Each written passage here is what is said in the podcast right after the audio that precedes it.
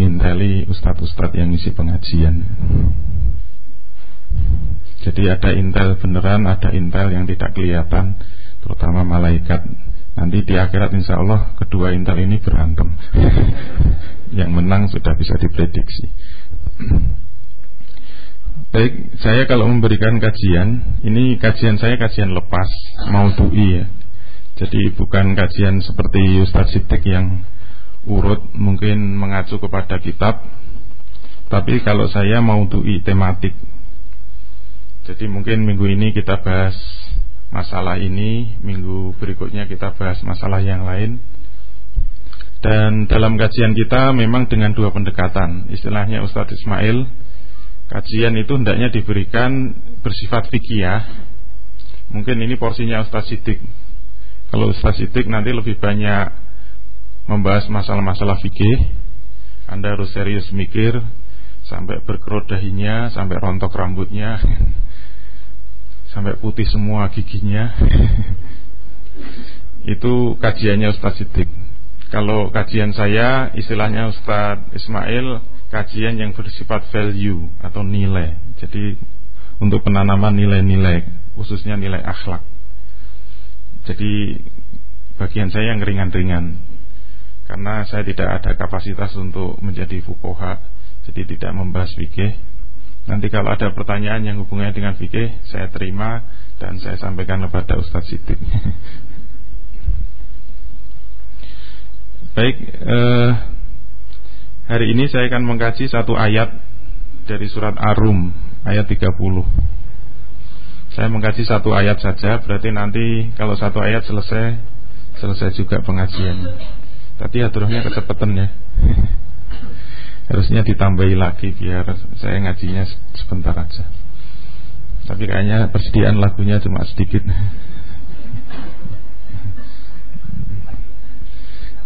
Buah hadrohnya jangan cuma yang Arab-Araban gitu Yang Indonesia atau Jawa biar bisa difahami gitu Kan lumayan bisa goyang-goyang sedikit Kepalanya ya Atau mungkin yang dari Vietnam mau nyumbang hadroh juga silahkan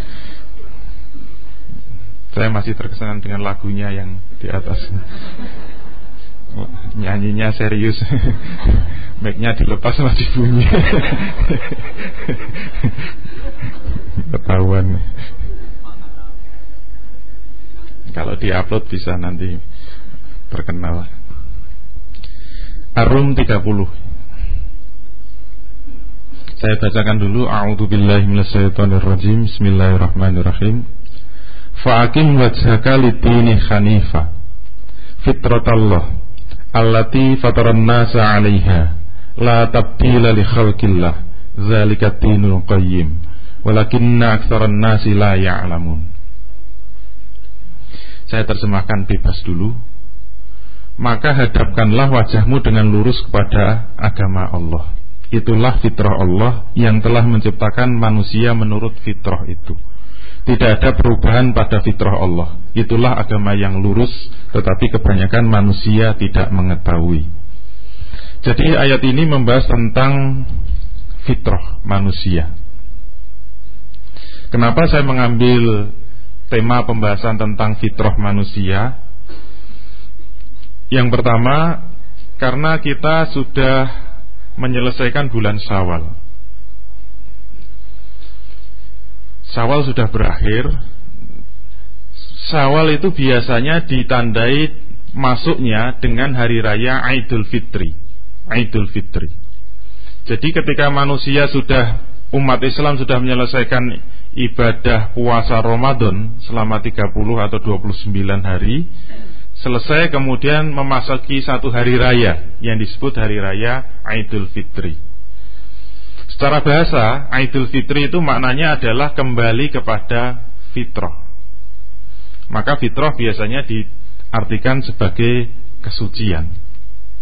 Maka orang yang merayakan hari raya Idul Fitri itu biasanya mereka akan merasa sudah kembali suci, sudah kembali kepada fitrahnya. Karena apa? Karena setelah bulan penuh mereka itu sudah melakukan ibadah yang besar sehingga dosa-dosanya sudah dilebur oleh Allah Subhanahu wa taala melalui puasa Ramadan. Sehingga selesai puasa Ramadan mereka kembali kepada fitrah, maknanya adalah kembali kepada kesucian. Mereka seperti lahir kembali, seperti bayi yang baru lahir, suci, putih, tidak punya dosa lagi. Itu yang disebut Idul Fitri, kembali kepada fitrah. Oleh karena itu memasuki bulan Syawal itu mestinya umat Islam memasuki satu fase di mana mereka seperti lahir kembali. Menjadi manusia yang suci, menjadi manusia yang bersih sehingga bulan Syawal ini layak untuk disebut bulan peningkatan. Seperti namanya. Syawal maknanya adalah peningkatan.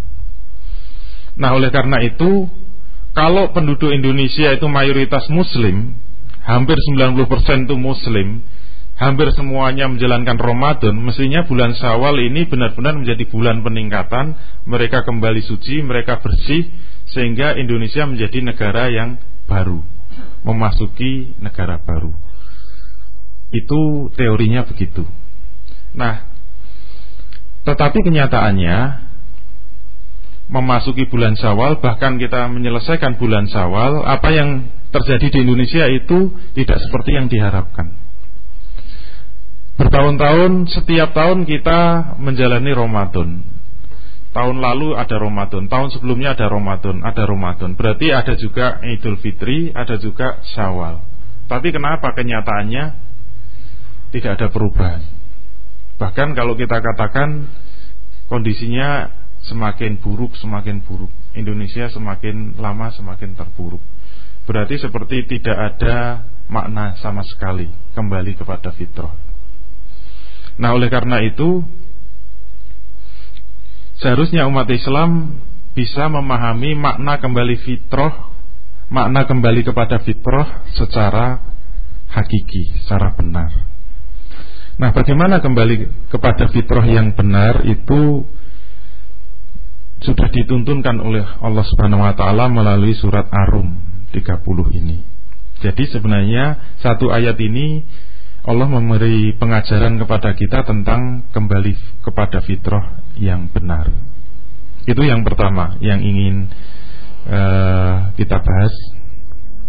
Kalau Anda membuat skripsi itu ibaratnya kita membuat latar belakang masalah.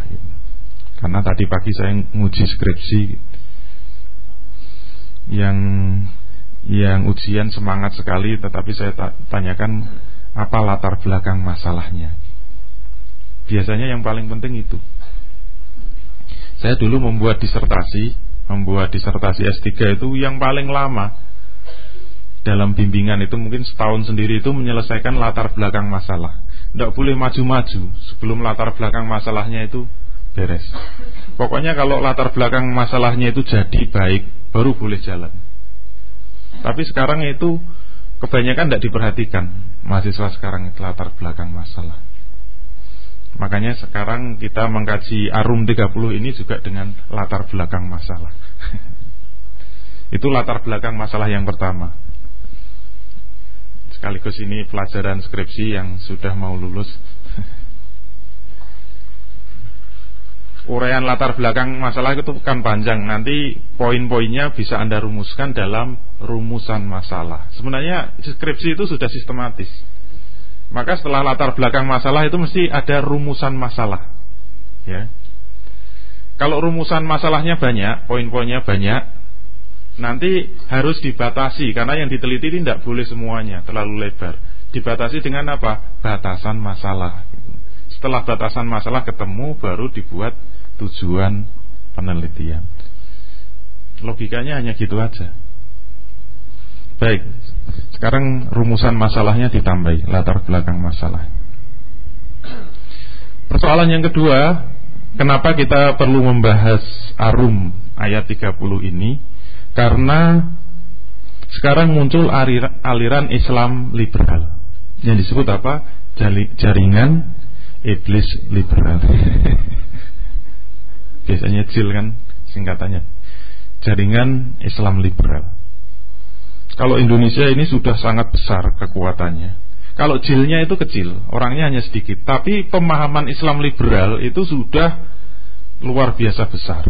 Bahkan sekarang sudah nongkrong di hampir semua perguruan tinggi Islam.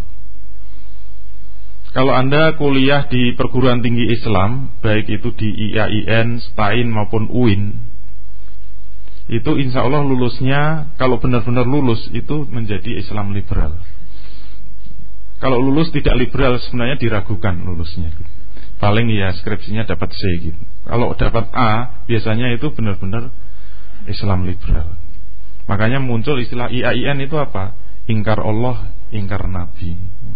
Karena sindiran itu akhirnya diganti win win win. Win itu apa? Win Allah Islam.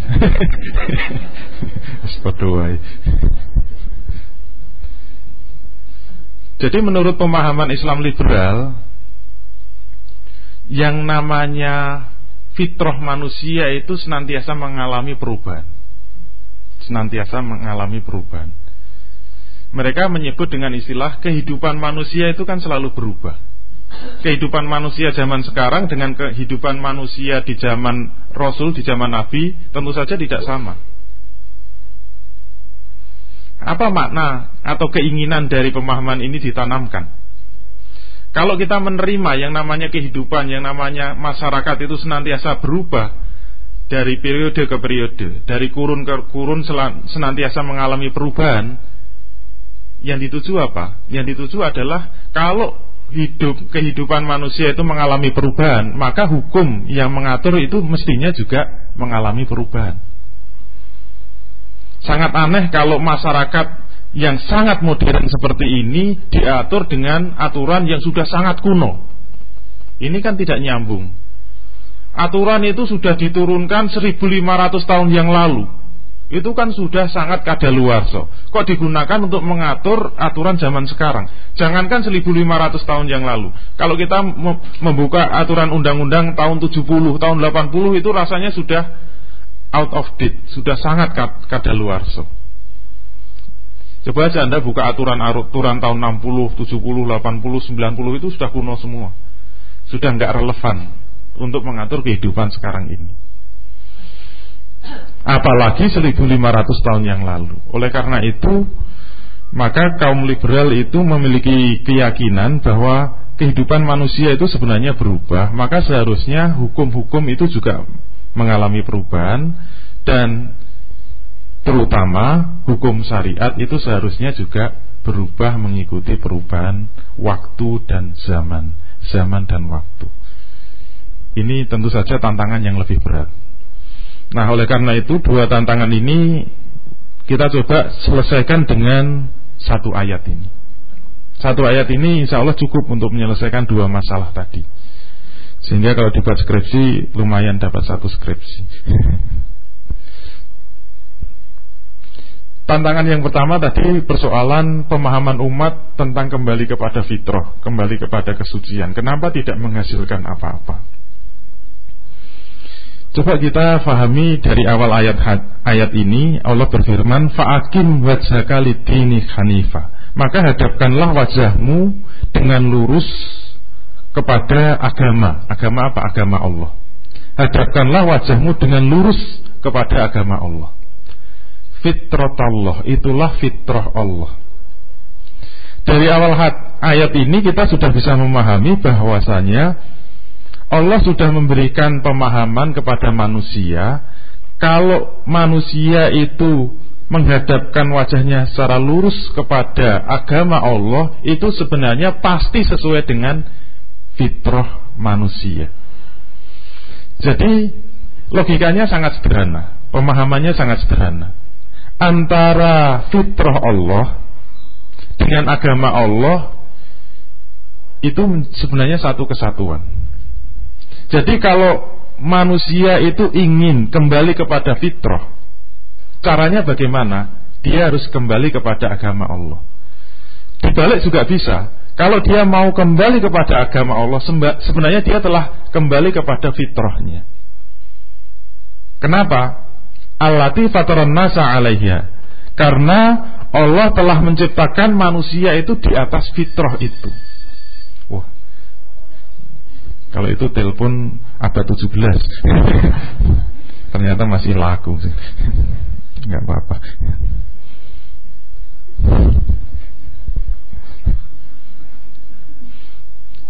Yang anting-anting malah menarik ya, Sudah bosan dengan eh, Ringtone yang macam-macam. Kembali ke, ke abad 7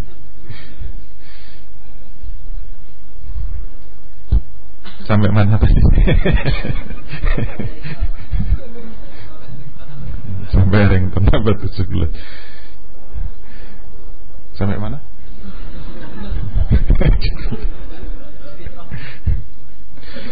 Jadi ada satu kesatuan antara fitrah Allah dan agama Allah. Untuk menjelaskan ini kita bisa menggunakan analogi. Siapa yang suka menggunakan analogi? Orang yang punya mesin intuiting gitu. Masih ingat mesin intuiting yang mahasiswa baru nunggu semester depan ya. Ciri-ciri orang yang punya mesin intuiting itu suka menggunakan bahasa analogi untuk mempermudah pemahaman. Analoginya itu seperti Anda membeli sepeda motor. Pertanyaannya kalau Anda punya sepeda motor baru, ingin tidak sepeda motornya itu awet?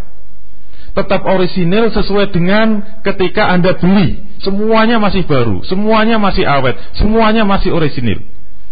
Walaupun sudah Anda pakai bertahun-tahun, berpuluh-puluh tahun, semua orang yang membeli membeli sepeda motor baru pasti ingin sepeda motornya itu tetap awet, tetap orisinil, tetap seperti baru. Kalau ingin caranya bagaimana? Maka jawabnya sangat mudah. Kalau kamu ingin merawat sepeda motor kamu agar tetap awet, seperti baru, tetap orisinil, syaratnya hanya satu. Ikutilah petunjuk atau manual yang dikeluarkan oleh pabriknya. Ya enggak? Kalau Anda membeli sepeda motor mereknya Honda, maka taatilah petunjuk pemakaian sepeda motor Honda itu. Jangan pakai Yamaha. Jangan pakai Suzuki apalagi Kawasaki. Maka dijamin kalau Anda mau terus menggunakan petunjuk pemakaian menurut pabrik yang mengeluarkannya, sepeda motor Anda akan tetap awet. Jangan coba-coba ngeyel, jangan coba-coba untuk sok keminter. Misalnya saja, menurut petunjuk pemakaian, ketika Anda menggunakan motor baru itu pada kilometer ke 500, segera ganti oli. Anda tidak usah ngeyel. Oh biasanya ganti oli kilometer 2000 ini 500 kok suruh ganti ini pabriknya goblok ini oh, pabrik disalah-salahin gitu Pokoknya jaminannya apa? Kalau Anda ingin motornya tetap bagus, tetap awet, ikuti saja petunjuknya. Kalau harus 500 km diganti, ganti saja. Nanti kilometer berikutnya 2000 ganti, ganti saja. Jangan ditawar, jangan ngeyel. Terus oli yang harus digunakan oli apa? Ikuti saja. Tingkat viskositasnya atau kekentalannya berapa? Ikuti saja. Kalau petunjuknya 40, SAE ya 40. Jangan 50, jangan 30. Pengennya untuk balapan Anda ganti yang lebih kental atau lebih encer, jangan. Jadi jaminannya kalau Anda mau mengikuti petunjuk pemakaian menurut pabrik yang mengeluarkan, maka dijamin sepeda motornya awet. Kalau ngeyel, jebol itu sepeda motor.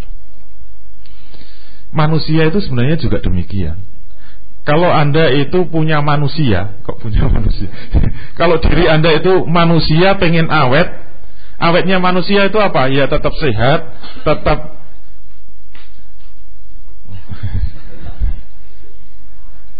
mau ngomong karena ustadznya sudah datang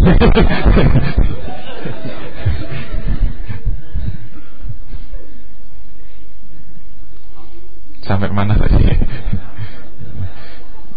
Ini manusia semua ya. Yang baru datang juga manusia. Alhamdulillah masih manusia. Mesinnya apa mas? Masih ingat nggak? Apa? Oh sensing.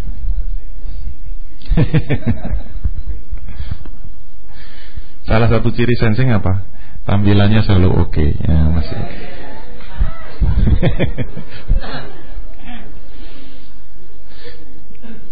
Kalau Anda ingin merawat diri Anda sebagai manusia itu tetap awet. Awet itu artinya apa? Anda tetap sehat, tetap bahagia, tetap tenang, tetap tentram, tidak mudah stres, tidak mudah sakit-sakitan. Maka Anda harus ngerti rahasianya merawat diri Anda sendiri sebagai manusia. Caranya bagaimana? Menurut Arum 30 ini caranya adalah kita harus kembalikan pada petunjuk pemakaian manusia yang dikeluarkan oleh pabriknya. Pabriknya siapa? Allah Subhanahu wa taala. Yang menciptakan manusia itu Allah. Ternyata Allah itu selain menciptakan manusia, dia itu ternyata tidak membiarkan manusia itu berjalan gelundung dengan sendirinya. Bersamaan dengan diciptakannya manusia, Allah juga menurunkan petunjuk pemakaian manusia. Maka Allah sudah mengumumkan kalau Anda ingin menjadi manusia yang awet, manusia yang tetap bahagia, tetap sehat, tetap tenang, tentram, bahagia, syaratnya apa? Anda harus menjalankan diri manusianya itu mengikuti petunjuk pemakaian manusia yang telah diturunkan oleh Allah. Dijamin akan awet. Dengan kata lain, kalau ada manusia yang cepat rusak, secara mudah kita mengatakan, insya Allah pemakaian manusianya tidak sesuai dengan petunjuknya. Maka pasti akan cepat rusak manusia itu. Contohnya bagaimana? Di zaman Rasul pernah ada contoh. Ada orang kafir mendatangi Rasul dia mengatakan ya Rasul saya ingin masuk Islam. Silahkan. Tetapi dengan syarat dia mau, mau masuk Islam tapi syaratnya apa saya masuk Islam tapi syaratnya saya boleh tetap menjalankan hobi saya. Hobimu apa? Ini dalam bahasa saya ya, bukan bahasa Arab. Ditanya sama Rasul dalam bahasa yang bebas, hobimu apa? Ya Rasul, hobi saya berzina. Bolehkah saya masuk Islam tapi tetap menjalankan hobi saya? Tetap berzina. Kira-kira Rasul marah enggak? Ternyata Rasul enggak marah. Tetapi Rasul tidak mengiyakan, tidak mengizinkan, tetapi juga tidak memarahi orang itu. Tidak langsung marah-marah. Udah kalau tetap mau zina terus nggak usah masuk Islam. Islam capopo itu, Islam KTP. Dulu belum ada KTP. Tapi Rasul juga tidak, ya silahkan yang penting kamu Islam, zina-zina sidik nggak apa-apa gitu. Jadi tidak diizinkan tapi juga tidak dimarahi. Tapi Rasul mengajak berpikir Diberi pertanyaan-pertanyaan yang saya memahami Pertanyaan itu sebenarnya mengarahkan kepada fitrah manusia Pertanyaannya apa coba? Dia ditanya Eh si Fulan Kamu pengen masuk Islam? Iya Saya ingin tanya Kamu tetap hobi zina? Iya Saya ingin tanya Kamu punya ibu enggak? Punya Ibumu perempuan? Iya Ya mesti Ibumu perempuan? Iya. Sekarang saya ingin tanya, bagaimana perasaanmu kalau ibumu dizinai laki-laki lain? Kamu ridho enggak? Tidak ridho ya Rasul. Maka saya bunuh orang itu. Maksudnya gitu kan. Saya tidak rela kalau sampai ibu saya dizinai laki-laki lain. Baik. Sekarang saya tanya, kamu punya saudara perempuan enggak? Punya. Bagaimana perasaanmu kalau saudara perempuanmu itu dizinai laki-laki lain? Jawabnya apa? Saya tidak rela. Saya benar-benar marah akan saya kejar sampai ke ujung dunia orang itu. Wah, itu bahasa retorikanya begitu. Zaman Rasul sudah ada retorika. Walaupun belum ada bukunya.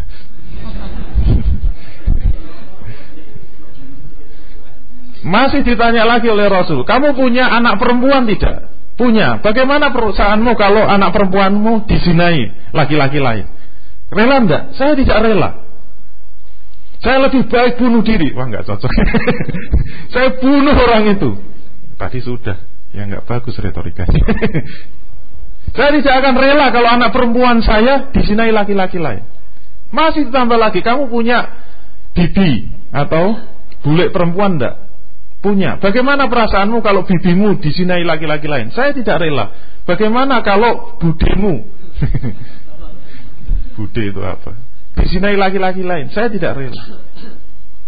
Jawabnya apa? Tidak rela, tidak rela, tidak rela. Sampai ada gaung gaungnya ya. Tidak rela, la la la. Itu kalau ngajinya diam parah. Itu tandanya gedungnya belum jadi. Masih ada gaungnya. Kemarin saya di Malaysia itu teman-teman Malaysia kan baru nyewa tempat baru terus digunakan untuk seminar tapi masih kosong. Begitu di, dicoba itu suaranya malah gaung jadi menggema gitu. Karena masih kosong. Tapi begitu dibelikan karpet diisi meja kursi diberi gambar-gambar sudah mulai bagus. Gaungnya hilang. Berarti kalau masih baru bergaung. Ini masih baru ini belum jadi Kemudian apa jawab Rasul? Rasul langsung membalik, langsung membalik. Kalau kamu tidak rela ibumu dizinai laki-laki lain, kalau kamu tidak rela anak perempuanmu dizinai laki-laki lain, kamu tidak rela saudara perempuanmu dizinai laki-laki lain, kamu tidak rela bibimu dizinai laki-laki lain. Kenapa kamu suka menzinai?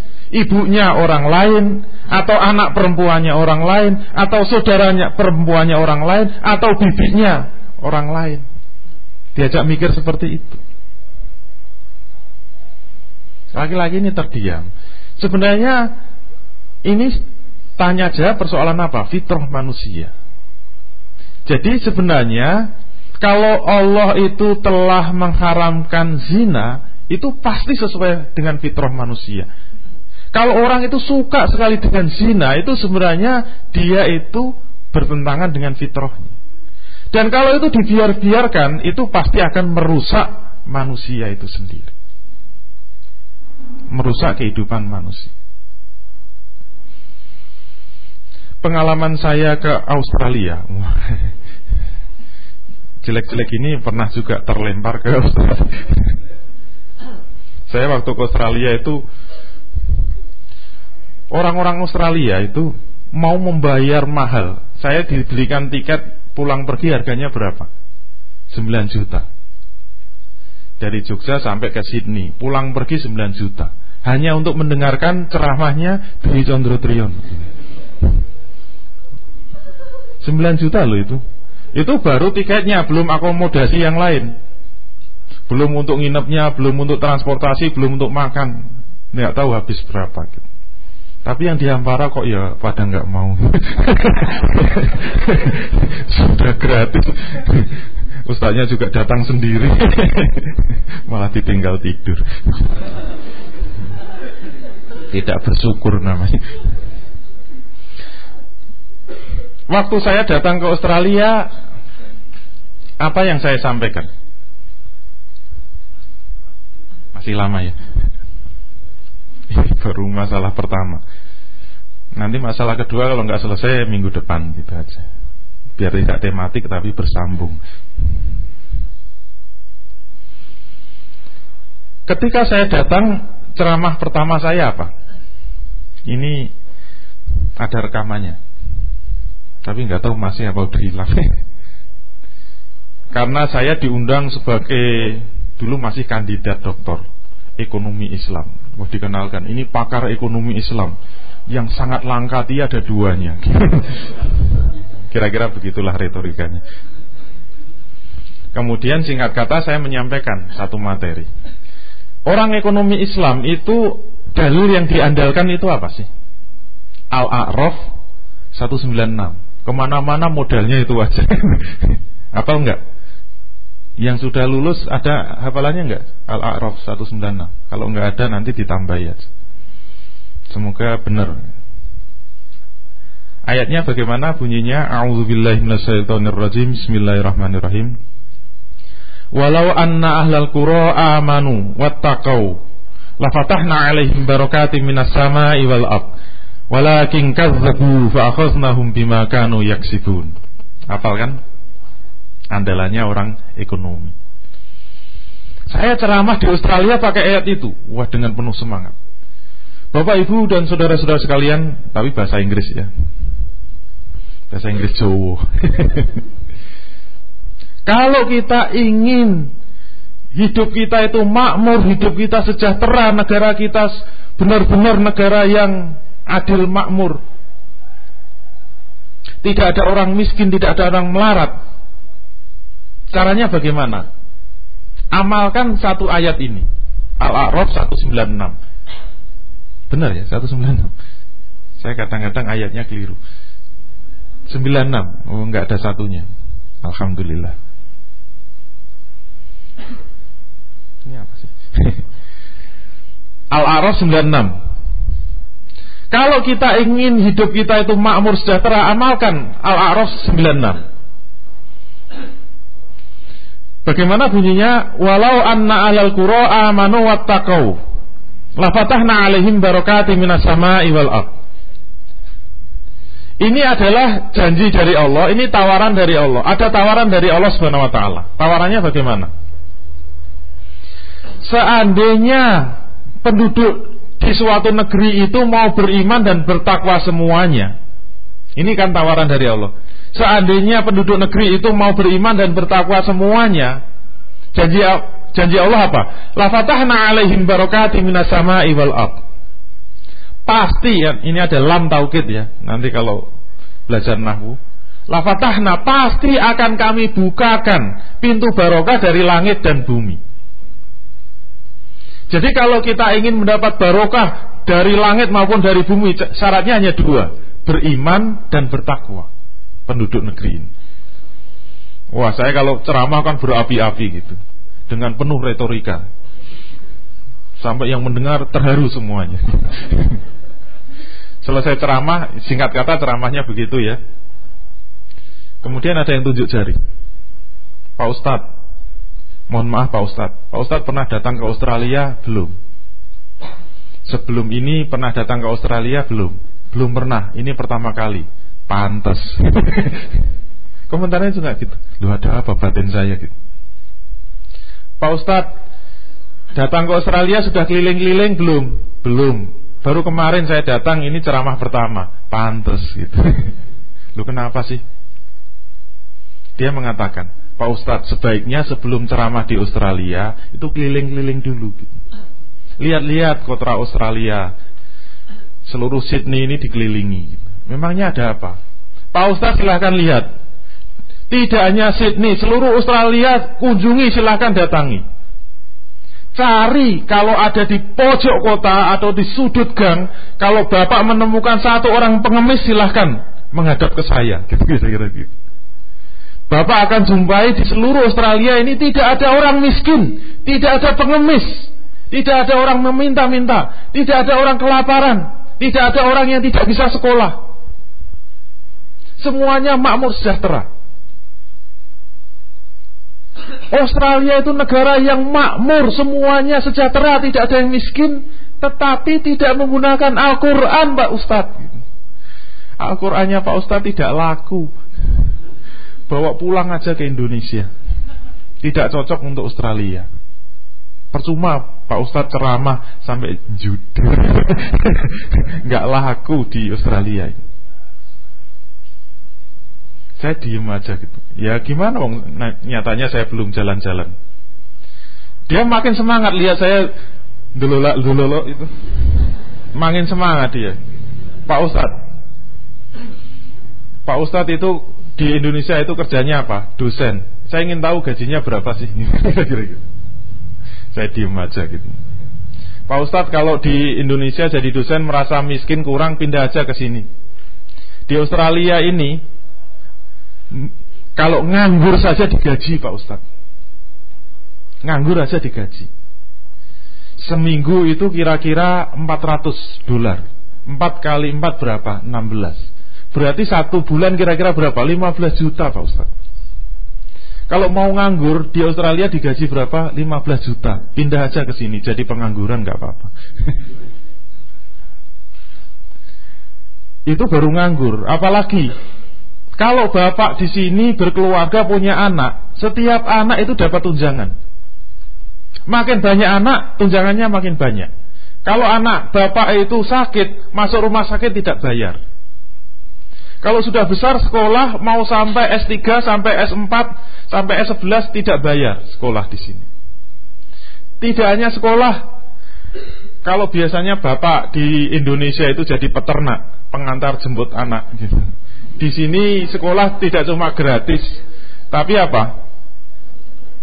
Ada di sekolah yang akan menjemput mengantar anak bapak dengan selamat. Makmur sejahtera tanpa luka sama sekali. Kira-kira begitu. Pokoknya yang AA. Artinya apa? Qurannya nggak laku. Saya ditembak kayak itu diam aja gitu. Salahnya tadi terlalu semangat. Saya pertama kali ceramah itu sampai stres ini ya baru kali itu. Sampai keringat dingin terus saya, aku jawab popo gitu. Kalau wajah saya bisa dilempet tak lempet Saking malunya Ceramah semangat malah dionek-onek Saya mau lari ke mana gitu Tapi anda jangan khawatir ya. Biasanya dalam keadaan terjepit Itu insya Allah ada pertolongan dari Allah subhanahu wa ta'ala. Asal anda selalu pasrah sama Allah. Karena saya dimaki-maki kayak gitu sambil keringetan saya wiridan ya Allah. Dalam bahasa Inggrisnya saya ngomong Nek rambut tolongi Aku kapiran Itu bahasa Inggrisnya gitu. Pokoknya saya kewirangan Saya nanti mutung jadi ustadz. Pokoknya tolongnya ya Allah. Jadwal saya sebulan di Australia masa baru hari pertama sudah dionek-onek gitu. Dalam hati saya gitu. Pokoknya saya berdoa terus. Saya berkali-kali dalam forum-forum besar itu sering saya ditanya tembak kayak gitu benar-benar jam itu nggak bisa jawab itu. Tapi kadang-kadang tahu-tahu muncul hidayah dari Allah gitu. Muncul ilham dari Allah gitu. Termasuk waktu saya di pojokan kayak gitu, saya sudah kemeringat, sudah putus asa, nggak tahu. Saya jawab apa, saya juga nggak tahu gitu. Karena apa? Semua argumennya benar kan? Ini Quran Australia itu jangankan e, percaya sama Kristen, mereka itu Kristen saja sudah nggak laku kok, apalagi Islam. Saya baru tahu kalau ditunjukkan ini ini gereja ini gereja, semua gereja itu sudah kosong. Bahkan KBRI Indonesia, Kedutaan Besar Indonesia itu beli gereja itu digunakan untuk masjid. Saya itu suruh ceramah itu saya kira masuk gereja itu bentuknya masih tinggi lancip loh. Ceramah nih gereja itu nyanyi Gus Dur apa batin saya begitu. Oh, kurang lima menit. Ya bersambung. Terus jawabnya gimana minggu depan? ya, salahnya panitia. Rahasia retorika kan begitu. Harus bisa membuat mati penasaran. Saya menjawab ada dua. Tiba-tiba saya mendapat inspirasi dari Allah Subhanahu wa taala. Saya katakan ini benar-benar ilham dari Allah. Mungkin hari ini saya jawab untuk yang pertama, tapi yang kaitannya dengan fitrah itu untuk yang kedua. Mungkin insya Allah minggu depan. Jawaban yang pertama apa? Begitu saya dapat ilham itu saya baru bisa tersenyum gitu. Biasanya wajah saya kan kelihatan gitu. Kalau senyum saya mem, uh, mekar sendiri nah itu berarti sudah ngerti jawabannya. Kalau masih kayak kerucut saya tersenyum, kemudian saya tanya. Sebagai orang intuiting, untuk menjawab selalu menggunakan analogi. Paling mudah pakai analogi. Bapak-bapak, ibu-ibu sekalian, kalau untuk menilai dia itu sudah baik atau tidak baik, itu jangan lihat hanya permukaan saja. Saya ambil analogi. Saya ambil contoh sederhana. Misalnya Bapak Ibu sekalian melihat dua rumah yang berdampingan. Ada dua buah rumah yang berdampingan. Rumah yang pertama itu jeleknya minta ampun. Sudahlah jelek, mau roboh miring gitu baunya minta ampun kotor jorok kita kalau datang ke sana masuk boro-boro disuguh gitu makanan nggak keluar isinya hanya sampah yang keluar gitu baunya nggak karu-karuan itu rumah yang pertama kemudian rumah yang kedua bagusnya minta ampun. Ini rumah yang sangat mewah, sangat bagus, sangat licin, semua berkeramik. Kita masuk seperti masuk kolam renang. Saking beningnya, itu kan ceritanya Nabi Sulaiman. itu hubungannya dengan haza min fadli robbi. Itu saya abadikan dalam buku saya yang kedua. Kemudian setelah melihat dua rumah ini, saya sekarang saya ingin tanya kepada warga Australia sekalian. Kalau dua rumah ini, yang satu sangat jelek, sangat reot, yang satu sangat indah, sangat mewah, kira-kira yang islami yang mana? Kalau masuk rumah yang mewah, kita masuk di suku dengan ramah, semua makanan keluar, tidak hanya air putih misalnya. Yang islami yang mana? Sekarang saya tanya, yang islami yang rumahnya riot apa yang rumahnya mewah? Semua kor menjawab yang islami adalah yang mewah. Oh iya, ada yang lupa. Mereka mengatakan walaupun mereka tidak menerapkan Al-Quran, Australia itu sudah lebih islami dari Indonesia. Dia mengatakan gitu. Jadi orang yang keluar negeri ke Amerika atau ke Eropa mesti pulang akan mengatakan Eropa itu lebih islami daripada orang Islam. Kan selalu begitu. Ternyata saya juga dapat itu. Sekarang saya tanya, dua rumah ini yang islami yang mana? Mereka semua menjawab, yang rumahnya indah, yang rumahnya bagus, yang rumahnya bersih, itulah yang islami. Yang kotor, jorok, jelek, itulah yang tidak islami. Betul begitu? Menilai dia itu islami atau tidak, itu jangan hanya permukaan saja. Untuk menilai mana yang islami, mana yang tidak, kita harus masuk ketemu orangnya tanya langsung. Rumah yang pertama yang jelek reot itu kita tanya, Assalamualaikum Pak, kenalan saya dari Indonesia. Setelah kenalan bahasa basi kemudian tanya, Pak kenapa bapak kok miskin gitu loh. Kira-kira jawabnya apa? Ternyata dia menjawab, saya ini miskin karena apa? Karena saya ini hanya buruh, petani buruh yang kerjanya tidak jelas, kadang kerja kadang enggak, gajinya pun pas-pasan. Kenapa dia miskin? Karena hanya buruh, petani, buruh. Oke, kita sudah tahu kan kenapa dia miskin. Kemudian pindah ke rumah yang mewah. Kita masuki, kita tanya, Pak, kenapa bapak kaya? Jawabnya apa? Pak, kenapa bapak kaya? Ternyata dia jawab, saya ini kaya karena saya itu rampok. Jelek-jelek ini saya ini rampok. Memang jelek. Kalau jawabnya gitu, kira-kira yang Islami yang mana gitu? Saya tanya gitu sama orang Australia. Kalau jawaban dari kedua rumah itu seperti itu, yang Islami yang mana?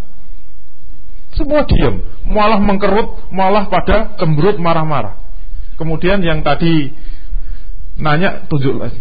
Jadi bapak ke sini itu mau menganggap Australia itu rampok ya?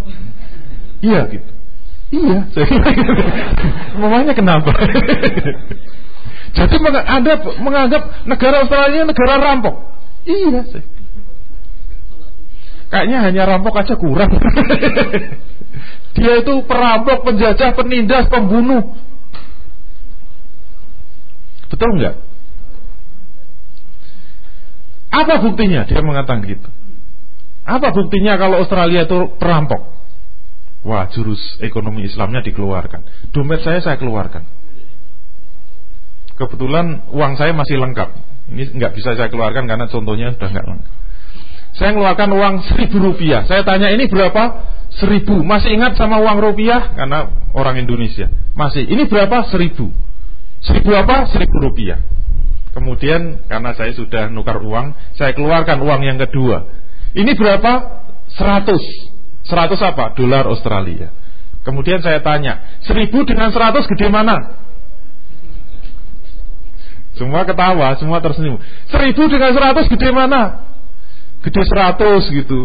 Itu dari mana? 1000 sama 100 kok gede 100. 1000 rupiah. Ini hilang yang ditangisi yang Kalau seribu rupiah ini hilang, jatuh di jalan, insya Allah yang lirik aja nggak ada. Saya bilang, ini seribu rupiah. Saya keluarkan handphone saya waktu itu. Dengan seribu rupiah untuk beli handphone satu saja nggak bisa. Untuk beli pulsanya saja nggak. Tapi satu lembar seratus dolar, seribu. Satu lembar saja. Mereka kan bukan orang ekonomi, saya jelaskan. Senjata. Kalau ingin ngerampok negara itu nggak harus pakai pasukan kayak zaman penjajahan dulu. Sekarang pakai kertas dolar gini saja kita sudah bisa mengeruk seluruh kekayaan Indonesia. Maka kemudian saya jelaskan bagaimana merampok dengan dolar. Masih ada waktunya. Masih berapa menit? Yang adan di mana? Di atas. saya kasih mungkin sudah sering ya saya sampaikan, tapi singkat saja. Merampok dengan dolar caranya bagaimana? Nilai rupiah itu jatuh bangunnya tergantung dari apa? Banyak sedikitnya dolar yang ada di Indonesia. Jadi kalau Anda mengetahui rupiah itu naik, kenapa rupiah naik? Karena dolar banyak yang masuk. Jadi kalau dolar itu banyak yang masuk, nilai rupiah kuat. Dan kenapa nilai rupiah itu turun? Karena banyak dolar yang keluar. Jadi jatuh bangunnya rupiah tergantung dari banyak sedikitnya dolar yang masuk ke Indonesia. Itu yang pertama yang harus memahamkan kepada orang bukan ekonomi itu harus cepat, singkat, padat. Itu prinsip pertama, jatuh bangunnya rupiah. Oleh karena itu sekarang kalau kita ingin rupiah itu tetap kuat, rupiah tetap naik, tetap kuat. Syaratnya bagaimana? kita harus banyak mendapatkan dolar dari luar kan. Semakin banyak dolar masuk, maka rupiah akan semakin kuat. Kemudian yang ketiga, pertanyaan yang ketiga, bagaimana dolar agar bisa masuk ke Indonesia? Apakah bisa kita beli dengan rupiah? Jawabannya tidak bisa. Dolar agar bisa beli, eh, agar bisa masuk ke Indonesia, syaratnya apa? Kita harus mengeruk kekayaan alam kita diganti dengan lembaran-lembaran dolar. Berarti kekayaan Indonesia itu bisa disedot habis dalam waktu singkat hanya dengan apa? Lembaran-lembaran kertas. Itu perampokan yang paling canggih abad ini. Jadi kalau Australia sekarang kaya raya, negaranya sangat bersih, sangat teratur. Itu karena apa? Hasil ngerampok negeri-negeri yang lain. Jadi kalau rampoknya kaya raya, kemudian rumahnya bersih, teratur, itu ya maklum. Coba kalau Anda itu masuk ke pasar ya, masuk ke pasar, pasarnya itu sangat indah, sangat mewah, sangat bersih. Kira-kira Anda mau buang sampah itu berani nggak?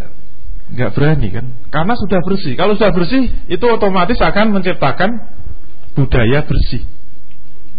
Tapi kalau masuk pasar sudah kotor, jorok, sampahnya di mana-mana, kayaknya kalau tidak membantu buang sampah di sembarang tempat itu kayaknya kurang wajar. Itu karena budaya itu bisa diciptakan oleh kebersihan. Itu yang pertama. Yang kedua apa? Insya Allah minggu depan. Yang kaitannya dengan fitrah. Fitrah apa? Fitrah tadi menyangkut persinaan tadi, persinaan. Baik Bapak Ibu sekalian, karena sudah memasuki azan maghrib dan sesuai dengan tema acaranya yaitu buka bersama. Jadi acara intinya kan buka bersama untuk yang buka. Untuk yang tidak puasa jangan khawatir kalau Anda itu makan atau minum menyertai orang yang puasa itu pahalanya sama dengan yang puasa. Enak. Apa gitu? Enggak usah protes. Tapi kalau enggak enggak ada yang puasa ya enggak ada yang dapat pahala puasa. puasa Baik dari saya cukup sekian insya Allah minggu depan kita sambung lagi dengan tema yang masih tetap ya kita masih punya PR cerita yang kedua dan masih punya latar belakang masalah yang kedua yaitu apa dengan Islam liberal yang belum kita selesaikan. E, minggu depan kalau lupa diingatkan ya, terutama yang nyatet atau yang rekam, syukur ada yang nyoting gitu biar agak keren. Wah spesial ada kurungannya. Baik, eh, saya kembalikan kepada panitia kalau masih ada waktu mungkin satu dua lagu bisa disumbangkan. Walahu minkum billahi taufiq wal hidayah. Assalamualaikum warahmatullahi wabarakatuh.